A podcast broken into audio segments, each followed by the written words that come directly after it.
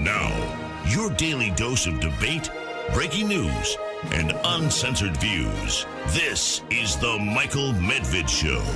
And another great day in this greatest nation on God's green earth. A great day despite the fact uh, that there is great unfinished business. Business about picking up, finding, locating, uh, and arresting, and hopefully punishing a vicious gunman in Maine who uh, seems to have disappeared. Is he on a boat somewhere? He apparently owned a boat and that boat is no longer where it was originally. Has he picked up another car or has he hiked into the woods?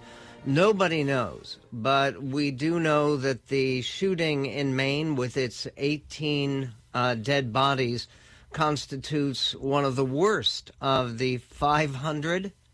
Yeah, that's right, 500 estimated mass shootings in 2023. That's 566 uh, this, uh, according to the New York Post and MSNBC and other sources. Uh, we will get to that and the political implications. Of course, there is a much more significant for the world uh, confrontation going on in the Middle East. U.S. Uh, fighter jets, our jets, not the jets of our ally Israel, but the American fighter jets launched airstrikes early today on two locations in eastern Syria that are linked to Iran's Revolutionary Guard Corps, the Pentagon said, in retaliation for a slew of drone and missile attacks against U.S. bases and personnel. There are U.S. personnel uh, among the several thousand who are stationed in Syria and in Iraq who were injured, some of them fairly seriously, by these Iranian attacks. Uh, that began early last week. The strikes reflect the Biden administration's determination to maintain a delicate balance. The U.S. wants to hit Iranian backed groups suspected of targeting the U.S. as strongly as possible to deter future aggression, possibly fueled by Israel's war against Hamas while also working to avoid inflaming the region and provoking a wider conflict.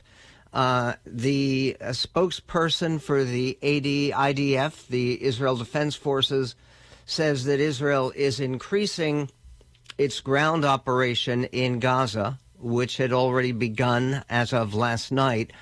Uh, the uh, IDF has also uh, announced that it has eliminated three senior Hamas operatives. Uh, it uh, has uh, published their pictures. Ibrahim Jadba, who was a battalion deputy commander, Rifat Abbas, who was a battalion commander for Hamas, and Tariq Maruf, who was a combat support commander. Uh, these are people who uh, no longer exist uh, as living beings. Uh, their spirit continues to hover over the confrontation. Uh, there's an important piece by Peggy Noonan that will be published tomorrow, which uh, actually talks about Israel attempting to penetrate the fog of war, to get out uh, honest and complete uh, images of what the other side is doing. The question is, what's next? And we will be talking to Stephen Erlanger.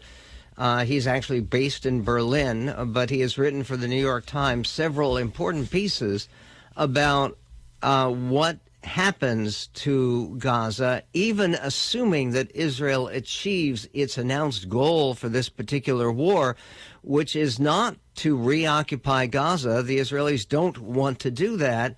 Uh, what they want to do is to eliminate Hamas and the threat of Hamas. Then there is also the threat on U.S. campuses where UCLA protesters have been accused of chanting uh, that uh, we want Jewish genocide.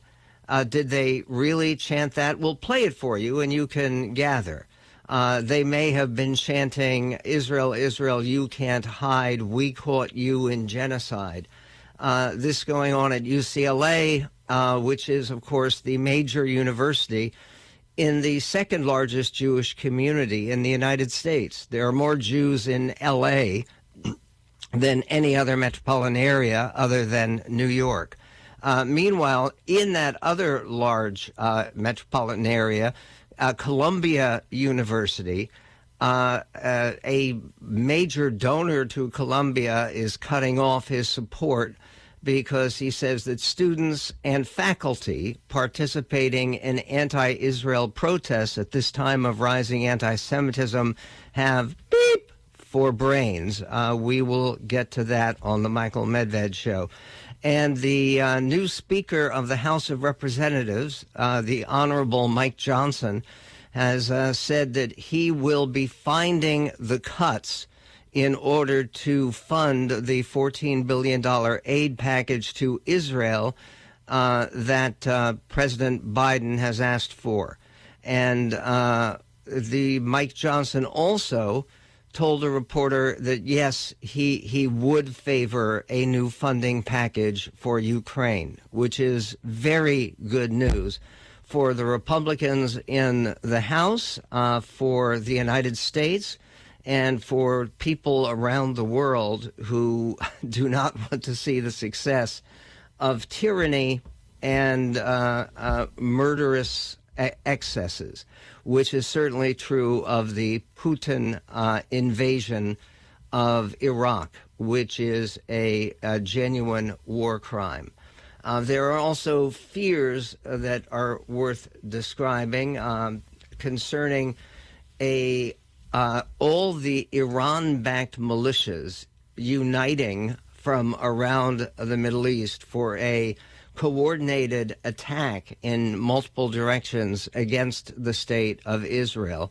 Uh, what happens with that? We'll be speaking with Danielle Pletka of the American Enterprise Institute about the terrorist funding of Iran and what uh, the United States can do to try to head off some of that funding, let alone to, to stop uh, authorizing it and practicing that funding. Uh, and uh, we will also be speaking to Rich Lowry, who has written an amusing and maybe insightful commentary about the Republicans in the House, even under their new leadership which has soothed uh, a lot of the tensions in the House of Representatives with uh, Speaker Mike Johnson. But uh, uh Rich Lowry of National Review asks uh, a very interesting question. Do Republicans really want to be in charge? Do they prefer having this narrow minority? Uh, or would they like to have a more commanding majority in the House of Representatives? And by the way, there are two candidates uh, who are seeking reelection, everyone assumed, on the Democratic side who are pulling out of the House, uh, helping what is likely to be a very close election again. Uh, we will come back with Stephen Erlanger uh, of the New York Times, who is the chief diplomatic correspondent in Europe for the Times. It's a position he's held since 2017. He's based in Berlin. He writes a, uh, a significant question on a significant question. The question is okay, we know what Israel's goal is in the war in terms of the short term. It is to eliminate Hamas. But uh, who will govern Gaza if they are successful? In that noble and worthy goal. Uh, we will get to that with uh, Stephen Erlanger of the New York Times coming up right here on the Michael Medved Show. 1 800 955 1776.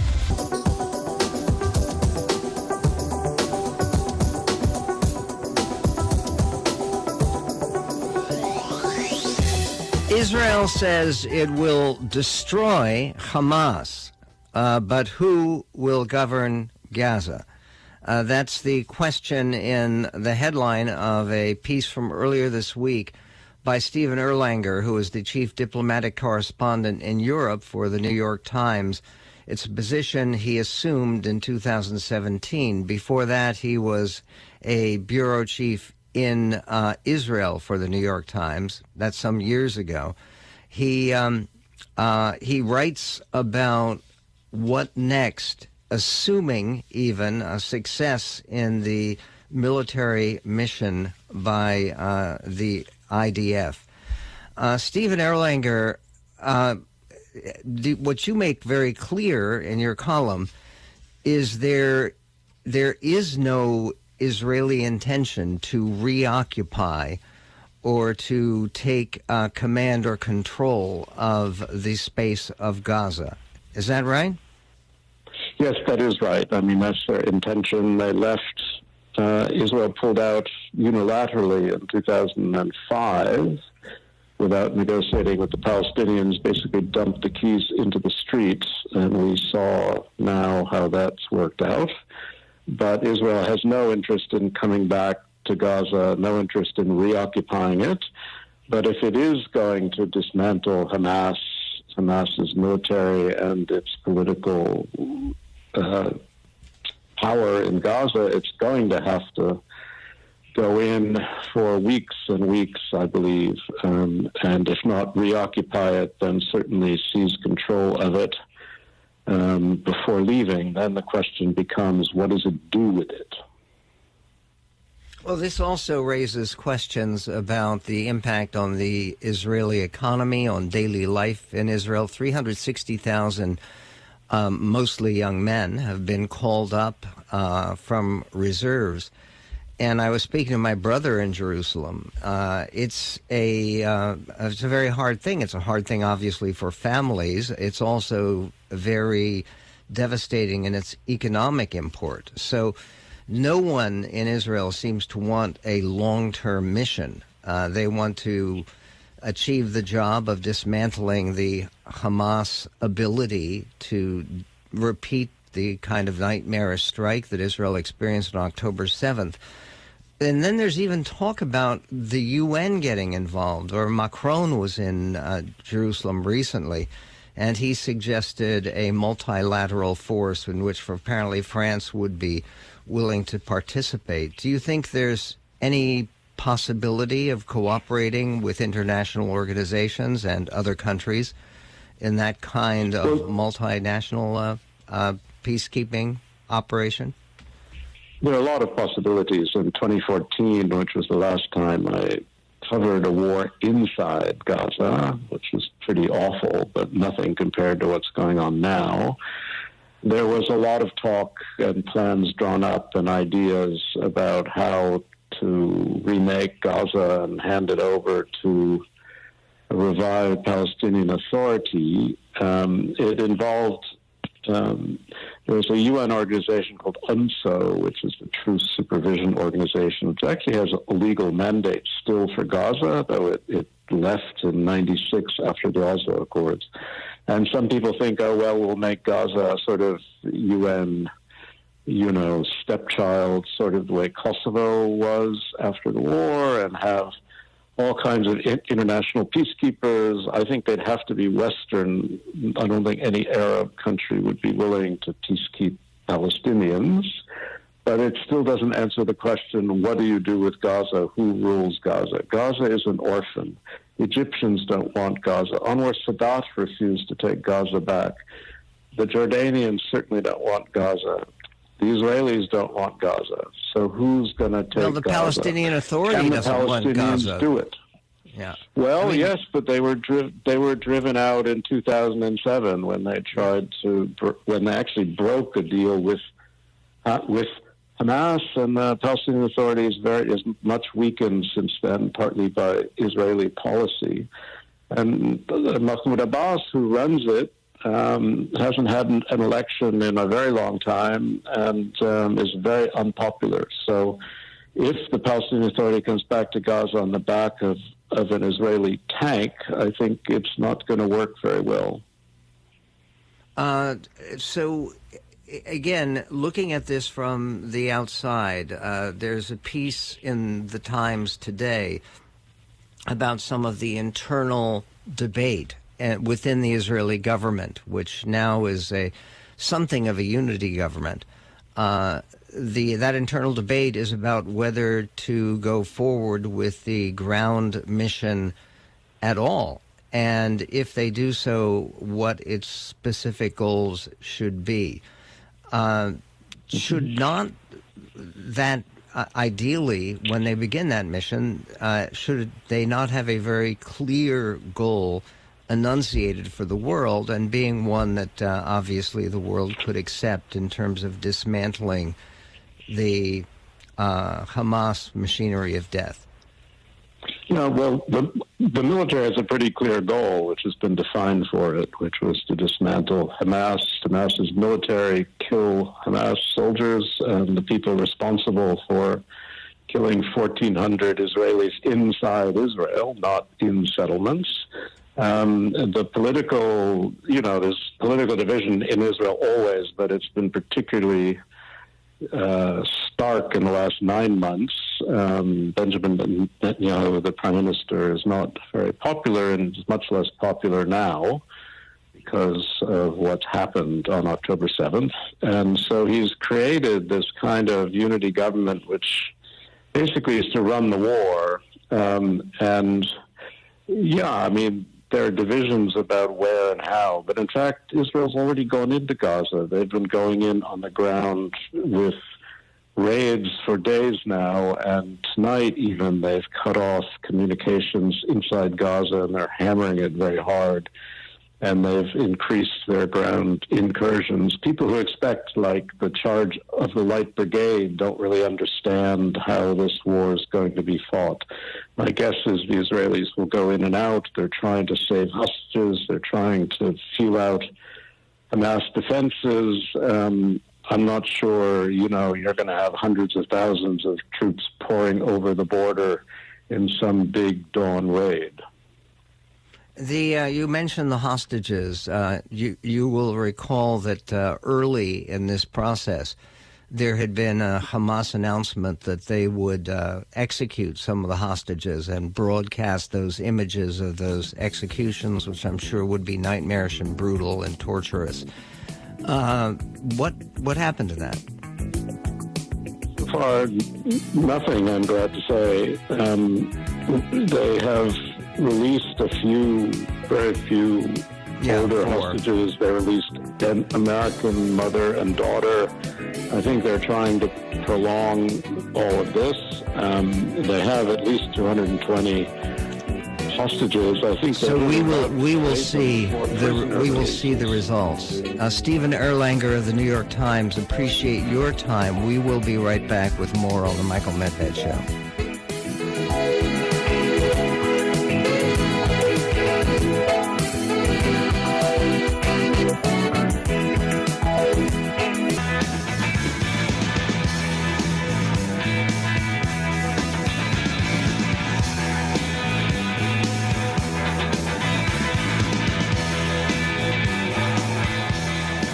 On the Michael Medved show, uh, there's a photograph that is uh, circulating on the internet, uh, which uh, I just saw. It's a striking photograph. It's of a, uh, a bookstore uh, in Turkey. And I do not read Turkish, but they have a sign in front of the bookstore in English.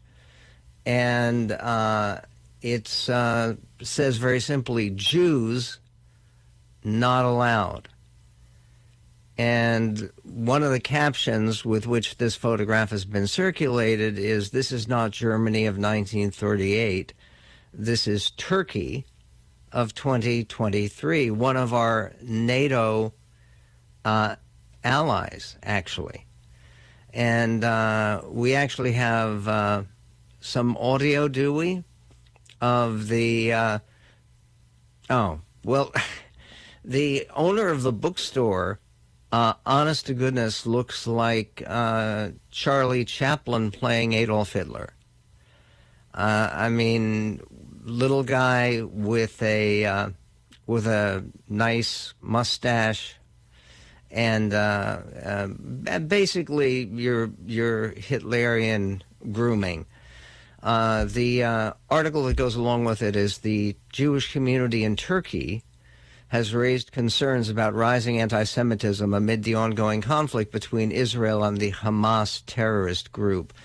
Uh, this, by the way, is is very important. The way that that is worded. This is an ongoing conflict, not between Israel and the Palestinians. It is between Israel and the Hamas terrorist group, which does not represent the Palestinians who live in elsewhere in the world, including in the West Bank. Uh, Karel Valansi, a columnist for the Turkish Jewish newspaper Salom, uh, and the T24 news website uh, says that the Jews are increasingly being associated with Israeli policies. What we see from the rhetoric of politicians, the press, and the social media is this in the perception, Jews are completely removed from the position of citizens of the Republic of Turkey and turned into ambassadors and extensions of the state of Israel and the anger against that state is directed toward Turkish Jews, uh, said. There still is a Jewish community in Turkey. It is one of the very few Islamic countries in which a, uh, a, Jewish community has survived at all. There used to be, of course, major communities in Iran and Iraq, in Morocco, where there there also are still synagogues that are open in Morocco. T- Turkey had a uh, terrorist attack on one of the synagogues there a couple of years ago. Uh, so the idea of the anti Semitism coming out, no Jews allowed in a bookstore, uh, that, uh, that may not be a complete surprise. Uh, meanwhile, uh, I got a, a terrific email this morning. And okay, I'm prejudiced because the email came from my son. And uh, Daniel Medved uh, writes, and I'll just read it verbatim because it's a tremendously important point. He says, Just a thought this morning regarding the ongoing horrifying events in the Middle East. In any conversation about the matter, I feel it's very important to highlight that Israel is not at war with Palestine or with the Palestinian people. We are at war with Hamas an openly terrorist organization responsible for atrocities I won't enumerate here because we all know and we all have been horrified by them already. When someone attempts to associate the events of October 7th with the broader conflict in the Middle East, they are thereby choosing Hamas as the designated representative for the Palestinian people. I don't think that that is fair or supportive of their goals. One can argue that Israel should negotiate and cooperate with Palestine to a certain extent, but how could any nation negotiate or cooperate with an openly terrorist entity like Hamas? And it is an entity that, in its very charter that was uh, established in 1987, quite a long time ago, that entity, that Hamas, is uh, dedicated, its first goal is the destruction of Israel and the elimination of Israel, which they don't even call Israel, they simply call the Zionist entity. Meanwhile, Peggy Noonan has a piece that will appear tomorrow in the Wall Street Journal. And she says in that piece, this is about describing and showing and making things clear. In the fog of war, these things are never more essential. This week, she writes, we learned about the actions of Hamas. We learned it in large part because it wasn't enough that the terrorists did it, they had to memorialize it. Some of them wore body cameras and took cell phone videos. The Israel Defense Forces compiled a video record, which also included footage from Israeli security cameras and dash cams, and it showed it at a military base near Tel Aviv. Hundreds of journalists came. They were asked not to reproduce the 43 minute video, but were free to describe what they saw. Graeme Wood wrote in The Atlantic Men, women, and children are shot, blown up, hunted, tortured, burned, and generally murdered in any horrible manner you could predict and some that you might not. A man and his young sons are in their pajamas. A terrorist throws a grenade into their hiding place and the father is killed. The boys are covered in blood, and one appears to have lost an eye. They go to their kitchen and cry for their mother. One of the boys howls, Why am I alive? and Daddy, Daddy. One says, I think we're going to die. The terrorist who killed their father comes in, and while they weep, he raids their refrigerator. An IDF spokesman at the screening was unable to say whether the boys survived. A terrorist uses a phone to call his family in Gaza. My brother Jonathan mentioned this when he was uh, on our air. A terrorist uses a phone to call his family back in Gaza. I killed 10 Jews with my own bare hands, he tells his father. Put on mom. Your son is a hero. He tells them to open WhatsApp to see his pictures. Andrew Neil of The Spectator wrote on social media other footage shows IDF soldiers beheaded with their lifeless corpses left splayed in the streets. The BBC noted the stark detail of the sheer horror.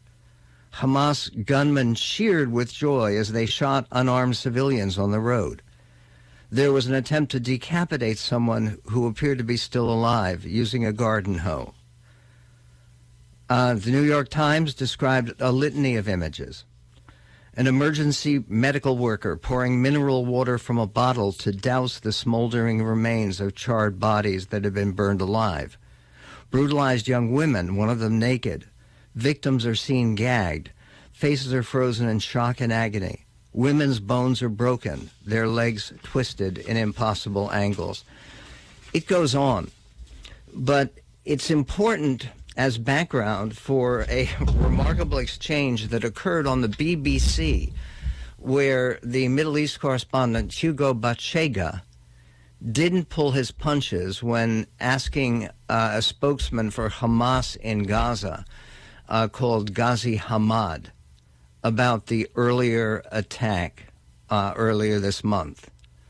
Uh, listen, uh, this will be coming up we will play it for you as soon as we come back from the break.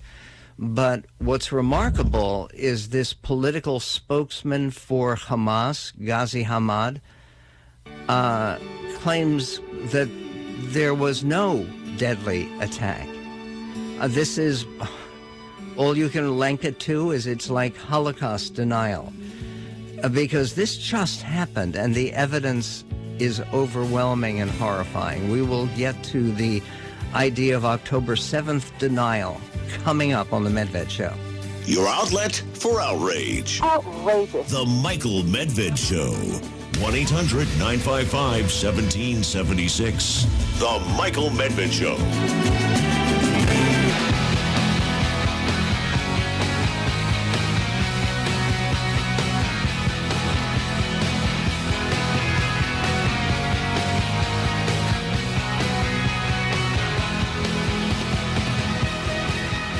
And on the Michael Medved show, uh, I was telling you a little bit about this interchange that is dramatic and, and needs to be listened to closely because uh, there's a Middle East correspondent who actually does a good job for the BBC, and the BBC has been very problematic in its coverage of the struggle in the Middle East. And one of the things that happened was that they ended up uh, actually announcing a change in policy. They had, during the first two weeks with the struggle going on, they had described uh, Hamas as militants. And uh, there had been a very big push politically in the United Kingdom to have the BBC use the more accurate term, which is terrorists. And uh, there are other terms that can be more specific, but terrorists will do. Uh, they're not just militants. So now they are described as terrorists, and you actually have a Middle East correspondent, uh, Hugo Bachega. Uh, they, it's it's really a remarkable interchange because he is talking to Ghazi Hamad, who is a spokesperson for Hamas. You can imagine that would be a kind of a tough job in public relations right now But here is what the uh, what the interchange sounds like on the British Broadcasting Corporation. It was a military operation. It was directed for military purposes, for the military sites. So hundreds of But- civilians were killed. Sorry. And for the military soldiers who imposed sanctions and collected punishment against our people. And I think from the first moment we declared that this operation is not was not directed to the civilians. But I can confirm and assure again and again that there was no command, no command to kill any civilians. You say this was a military operation, but the result of it was that hundreds of Yeah, so civilians that- were killed. Because the area is very wide and there are many people there and there was clashes and confrontation. It's No, not no, confrontation. know. You invaded I, I houses. Details what happened inside, but I, I can tell you that we didn't have any intention or decision to kill the civilians. How do you justify killing people as they sleep? You know, families. How do you justify I killing want, I, hundreds I of want to stop this uh, uh, interview. in I want to stop this interview. I want to stop this interview. Uh, and that was before he was asked about the 260 bodies that were found, some of them horribly mutilated and tortured. Uh, 260 bodies from the music festival alone, which they invaded with uh, with hang gliders and then started shooting.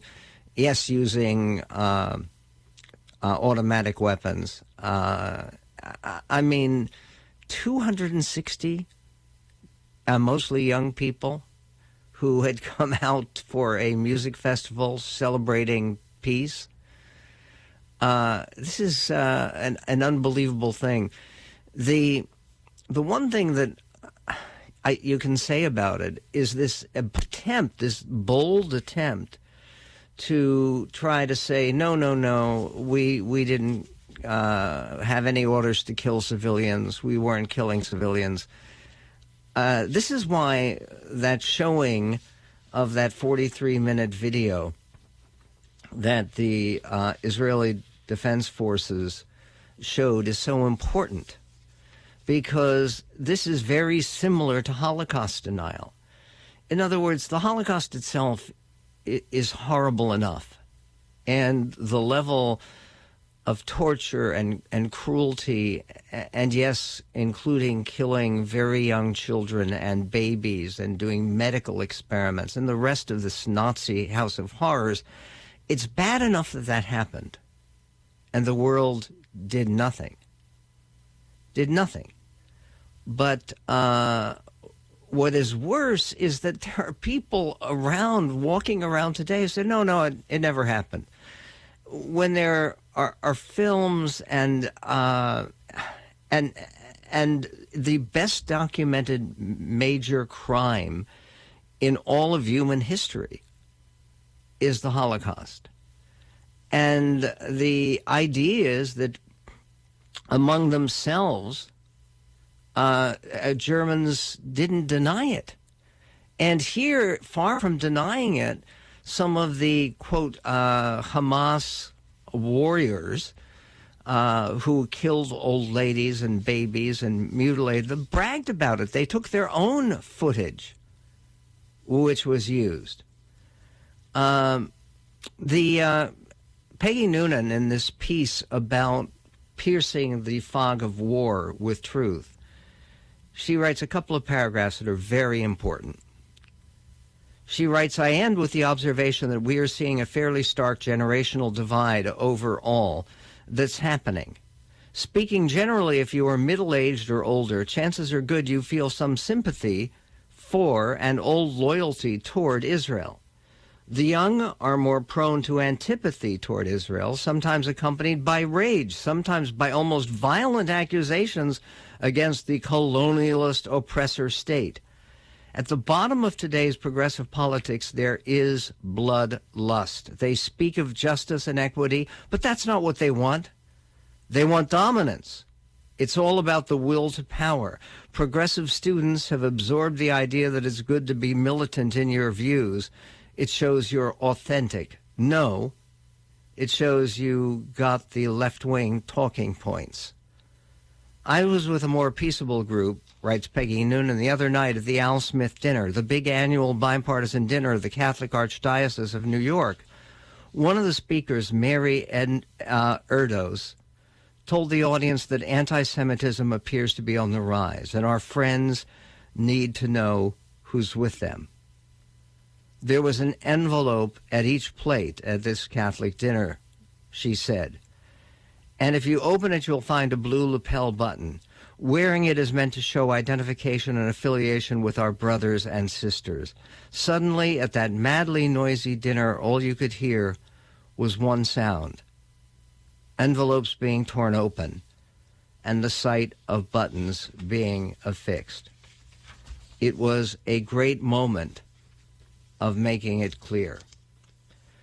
And uh, that was also true in the Congress of the United States, where they voted to approve a resolution with only 10 negative votes, a resolution supporting Israel in this existential trouble, struggle of good versus evil. Uh, who is at the very heart of that struggle on the side of evil? It is the Islamic Republic of Iran. And uh, Danielle Pletka of uh, the American Enterprise Institute is going to be joining us coming up to talk about the terrorist financing that goes through Iran. And uh, there's also the story of the UCLA protesters who were chanting uh, either we caught you in genocide or we want Jewish genocide, both uh, fairly horrible and the demands, which are remarkable, which we will get to, from the pro Palestinian student organization at Stanford University, that uh, is considerably worse and even more bizarre than what you had at Harvard with those 30 organizations.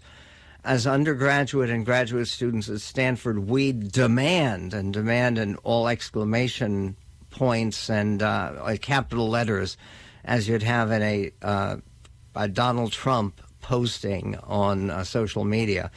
Number one, Stanford must issue an explicit condemnation of Israel's war crimes and calls for an immediate ceasefire in Gaza. Uh, number two, calling for Israel and Egypt to allow humanitarian aid into Gaza. Number four, calling on other universities and academic institutions to join Stanford in speaking out for justice. And um, they uh, also uh, insist that there should be no more purchase of Israeli products. Stanford provides dedicated resources for Palestinian and Palestinian diaspora students on campus. That Stanford establishes an investigative committee to correct the directives, faculty, and research initiatives contributing to the subjugation of the Palestinian people. Uh, how is Stanford going to respond to something like this? And that would be very instructive to follow. We will cover this story and much more with Danielle Pletka on the importance of Iran at the center of so much of this evil uh, and evil intent toward this greatest nation on God's green earth.